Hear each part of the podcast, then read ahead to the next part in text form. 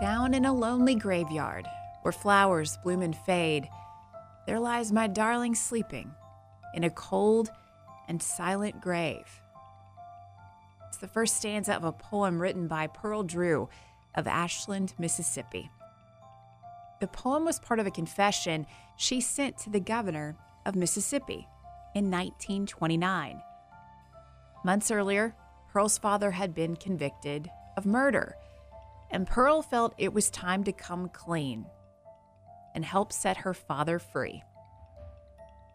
Welcome to Southern Mysteries, exploring history and mysteries of the American South. I'm your host, Shannon Ballard, and this is the mystery of the poet murderess of Mississippi.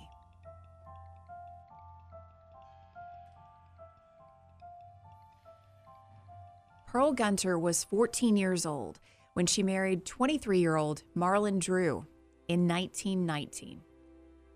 Pearl gave birth to their first child, Thomas, within less than nine months of marriage, leading folks to talk about town and suspect the couple had been pressured to marry because Pearl fell pregnant. Pearl was grief stricken when baby Thomas died just weeks before his first birthday. At 15, Pearl Drew already felt trapped in marriage. She'd lost the baby she loved and was married to a violent drunk. It's believed Marlon Drew's battle with alcohol started after the First World War. Marlon had served his country, and when he came home, he was a changed man. Drink had always been a vice for him, but when nightmares of what he had seen on the battlefield haunted him, he turned to drink as an unhealthy way to help him black out and forget about the war. Marlon rarely remembered what happened in between the drinking and the blacking out, but Pearl remembered every moment. Marlon took his rage out on her, beating her so badly that Pearl feared he would kill her. By 1921, Pearl had given birth to her daughter Dorothy, and the following year, Pearl and Marlon welcomed their son, Marlon Jr. Seven years later, in 1929, Pearl and Marlon seemed to be at a crossroads in their marriage. They had been forced to move in with Pearl's parents, Mr. and Mrs. Thomas Granville Gunter, in Ashland, Mississippi. Pearl was pregnant again, and Marlon Drew, who had worked as a railroad section hand for years, was out of a job, fired due to his drinking and anger issues. He had gotten into fights with coworkers and his boss so many times, his boss had to let him go. Once Marlon was out of work, his drinking got worse. Marlon and Pearl would often fight about Marlon's drinking, and there was another issue that caused constant tension for the couple. Marlon often stepped out with other women. When Pearl tried to bring it up, confront her husband about it, he threatened her and told her to mind her own business. Marlon also believed Pearl stepped out on him. He was convinced that the child Pearl was expecting in 1929 was not his. Pearl's parents stood by her, often intervening when Marlon got violent, and they continued to intervene until Marlon Drew's last day on earth on July 29th, 1929, Marlon Drew was shot and killed in the Gunter's home. Marlon was shot in the heart as he lay sleeping in his bed with his daughter, Dorothy, beside him. A pistol was found laying near the body. Authorities quickly evaluated the scene and determined Marlon Drew had gotten drunk, was out of his mind, and police ruled he had accidentally shot himself. The day after Marlon Drew died, Pearl and Marlon's oldest daughter, their seven year old, Dorothy, was sent north to Tennessee to stay with family until things calmed down in Ashland. While there, the child mentioned to a family member that she was sleeping in her father's room the night he was shot, and she had seen her grandfather her pop Gunter shoot her dad. Now, the family called authorities who questioned Pearl Drew about this. Pearl said it was impossible. There was no way her father would have done such a thing. But when police told her they had talked to her daughter and she had named her grandfather as the killer, Pearl changed her story and told police her father had shot and killed Marlon Drew to protect Pearl and her kids. Police arrested 63 year old Thomas Gunter and he was quickly indicted for the murder of Marlon Drew with no physical evidence. Gunter's trial began in Benton County, Mississippi on August 16, 1929, with Mr. Gunter pleading his innocence. His defense was that he too had a drinking problem and was out cold in another room in the house when Marlon Drew was shot and killed.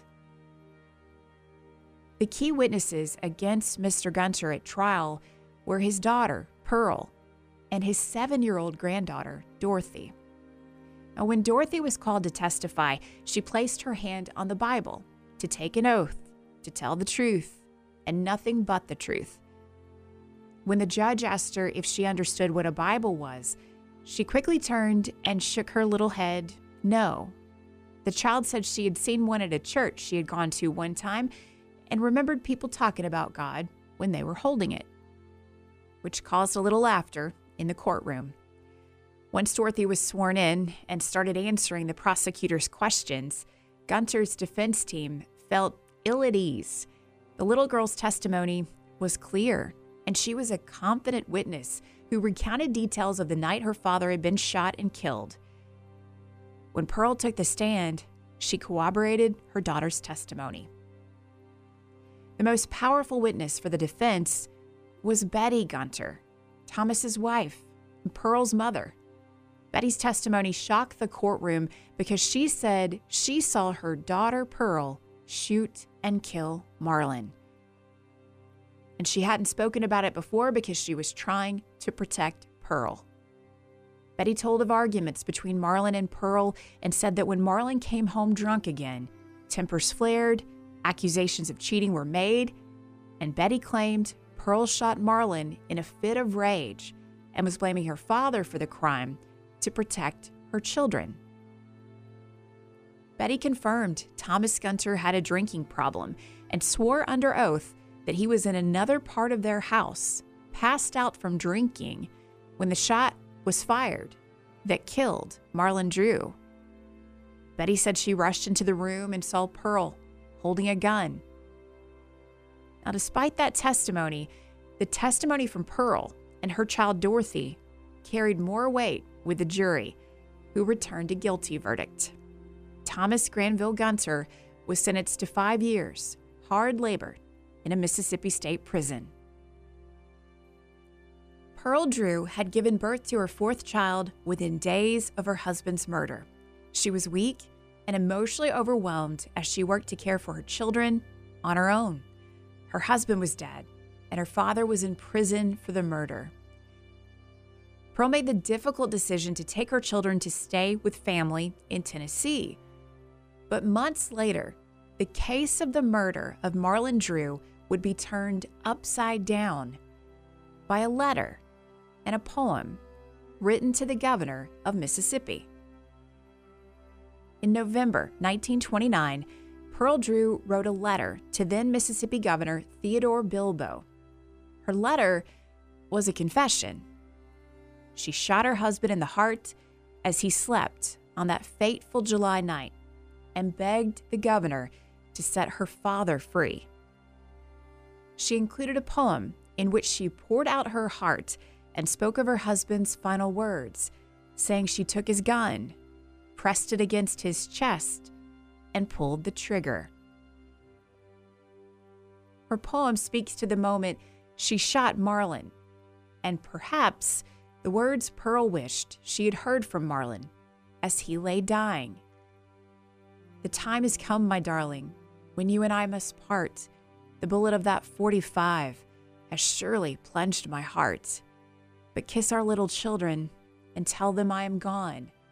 Don't let them follow my footsteps, for I have led them wrong. And Pearl speaks of her shame and regret over her father's imprisonment To prison went my father, all innocent of this crime. I could not long endure this. My father, doing time. Pearl Drew's complete letter and her poem of confession were printed in newspapers nationwide. And that confession led to sympathy for a woman who had been mistreated by her husband. Governor Bilbo was outraged over the embarrassment of the case making national news and ordered the judge who had presided over Thomas Gunter's trial to meet with Pearl Drew to consider her letter and whether her confession was real. Judge Thomas Pegram heard Pearl Drew's full statement in the presence of the district attorney, county attorney, and local sheriff. Pearl brought her daughter Dorothy along so Dorothy could confess she had lied on the stand because her mom told her to. Pearl confessed that she and Marlon had argued the night he died. He had once again accused her of being unfaithful and said the child she was expecting wasn't his. Their argument turned heated, escalated, and Pearl shot and killed Marlon because she said she was tired of being mistreated and beaten down. Pearl told the judge she had always planned to come clean, but she wanted to do it after she gave birth to her baby. She didn't want her child to be born in jail. Pearl was arrested in December 1929. As she awaited a grand jury hearing, Governor Bilbo granted her father a 90 day suspension of sentence. Three young attorneys who were serving in the Mississippi House of Representatives heard Pearl's story and knew she didn't have the money for counsel.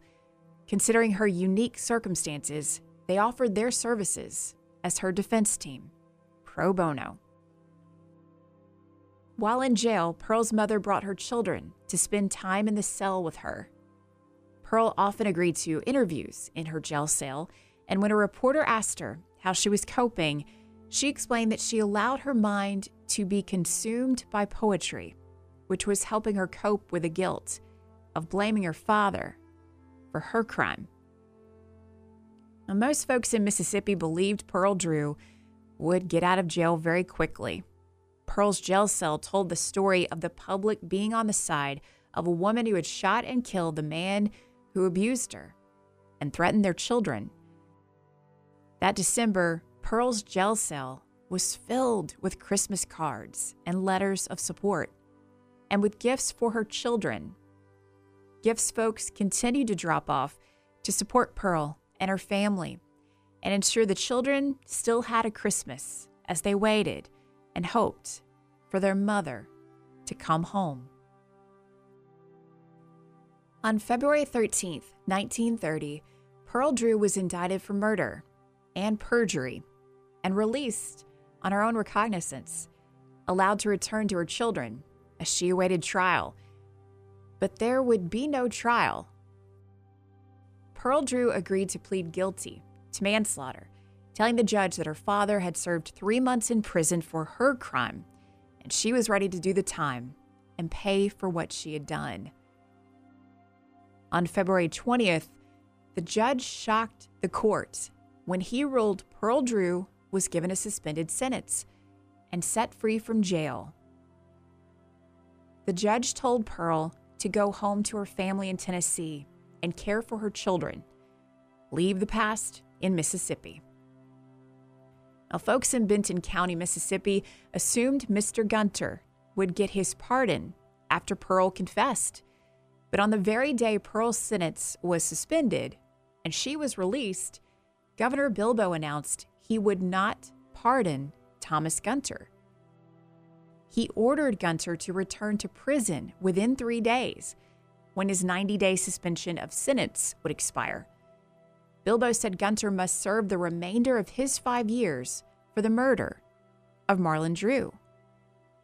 Governor Bilbo's order shocked folks in Mississippi, and newspapers ran headlines calling foul, asking why Bilbo could defend one husband who was dead and had beaten his wife, but was not willing to defend another woman's aged husband who was innocent of murder. Governor Bilbo made a public statement about his decision, saying, Somebody ought to be in prison all the time for the murder of a sleeping man. If Judge Pegram does not believe Mrs. Drew is guilty enough to serve her term, then the man convicted of the murder will have to serve. Husbands ought to have some protection. Thomas Gunter was now 64 years old, an innocent man who had spent three months at a hard labor prison in the state of Mississippi. His time in prison had already taken quite a toll on his health and had aged him beyond his years. The idea of returning to prison caused him great distress. He was certain it would kill him. So it wasn't too surprising that on February 24th, newspapers featured headlines about a new twist in the case of the poet murderess of Mississippi, as Pearl had been labeled. Pearl Drew's father, Thomas Gunter, was missing, and so was Pearl. Now, Judge Pegram had suggested Pearl leave Mississippi. He assumed she would return to her children, who were with her mother and the rest of their family in East Tennessee. But days after Pearl was freed from jail, Pearl's mother expressed concern that her daughter had not returned to her children. And there was more cause for concern because Mr. Gunter had vowed he wouldn't return to that prison in Mississippi. And there was no sign of Thomas at the prison on the day his 90 day suspension expired. Governor Bilbo announced Thomas Gunter was now an escaped convict wanted by the state of Mississippi. And the governor threatened that if he had to, he'd send men with shotguns to track down Gunter and bring him back to Mississippi. Now, rumors were flying that Gunter had fled to Oklahoma, but there were several reports of sightings of him in a few states, which caused confusion for authorities who were attempting to track Gunter down. As Governor Bilbo continued to vow Thomas Gunter would not be pardoned, a newspaper published a story about Betty Gunter, who was back in Tennessee with their four grandchildren at her knee, wanting to know when their mom and their grandfather would come home. Mrs. Gunter had no income and was struggling to care for her grandchildren. Headlines shamed Governor Bilbo for the unnecessary damage he continued to cause the Gunters. Reports swirled in March 1930 that Thomas Gunter had been captured and would be returned to prison in Mississippi. But as days passed, it became clear those reports were not true. In fact, Thomas Gunter was never tracked down, never returned to prison in Mississippi. Thomas and Betty Gunter stood by their daughter and defended her when she was married to Marlon Drew. Mr. Gunter often intervened to protect his daughter when fights between the couple got out of hand, and Marlon threatened Pearl and their kids. Thomas continued to stand by Pearl, even after the difficult situation they found themselves in, when family members were testifying against one another in court during Thomas's murder trial. It's clear the Gunters knew Pearl felt trapped and in an impossible situation due to the abuse she had suffered at the hands of Marlon Drew. In January 1930, when Pearl was in prison awaiting her fate, Thomas Gunter and his wife visited their daughter, and they brought along Pearl's children, including her oldest daughter, eight year old Dorothy, the child whose testimony against her grandfather had been so powerful, the jury convicted him of murdering his son in law. We know she'd been coached by her mom to tell that lie. Despite those lies, Thomas and Betty Gunter were still caring for Pearl's children, still visiting her in jail, and we know that despite the pain Thomas endured while he was wrongfully imprisoned, he forgave Pearl and Dorothy. A reporter was at the jailhouse on January 9th, 1930, to talk to Pearl. The next day, he recounted an exchange he witnessed between Thomas, Pearl, and Dorothy. The reporter had asked the little girl about what she had said in court, when her grandfather was on trial. And little Dorothy paused for a moment, bowed her head in shame, and replied, I said just what Mama told me to. I hope Granddaddy forgives me. And for all we know, this may have been the first time the family addressed what happened and realized Dorothy felt guilt over her testimony because Thomas Gunter immediately reached for and hugged his granddaughter. He held her tight and said, Forgive you? Of course. We're pals, aren't we, my little girl? Dorothy just looked up at him, started laughing, shared a hug with her grandfather again, and went back to playing with her baby sister. We know very little about what happened to the Gunters and Pearl in the decades to come. After all, Thomas Gunter and Pearl Drew were off the grid for a while. In May 1939, an obituary for Thomas Gunter appeared in a Trenton, Tennessee newspaper, and it mentioned his longtime local pastor officiating his funeral. Seems Mr. Gunter had been in Tennessee all along. The obituary noted that Gunter left behind his wife, Betty, and his three daughters, including Mrs. Marjorie Kelly, or Pearl, as the family called her. Pearl had also returned to Tennessee. It appears the family had quietly reunited there in 1930. And within a few months, Pearl had met and married Jack Kelly, the couple moved away, relocated to Jack's hometown of New York City, where Pearl remained until her death in December 1986. She lived a rather quiet and unassuming life, with no one in the Big Apple knowing of Pearl's past as the poet murderess of Mississippi.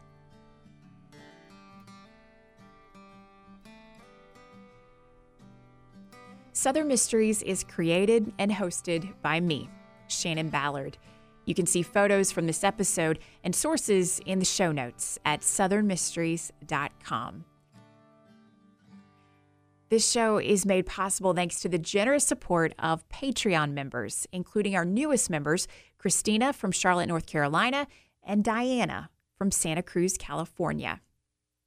So thankful for your support. And with the support of Christina and Diana and all of my Patreon members, I've been able to keep Southern Mysteries going and tell more stories in a very challenging year. I never take your support for granted. And as a thanks for membership, you get to hear bonus episodes called Southern Mysteries Shorts. You can join today and spend time hearing those new to you stories over the holidays at patreon.com slash southern mysteries. And if money's tight and you can't support the show financially, you can still give and help out by spreading the word about Southern Mysteries. Share this episode and tell your friends to check it out. And don't forget to hit subscribe where you're listening so new episodes always appear in your feed. And to be clear, because some folks have asked about this, when you subscribe to a podcast, it's free. The button in your podcast player really should say follow because it's confusing to some people, but that's a decision from uh, from powers bigger than me. So for now, go ahead, tap that subscribe button to follow the show. Know, we've almost made it to the end of the strangest year of our lives. The words of Tennyson feel appropriate. Hope smiles from the threshold of the year to come, whispering, It will be happier. May that be true for you and for all of us as we turn the page and see what 2021 has in store. Happy New Year, my friend, and thank you so much for listening.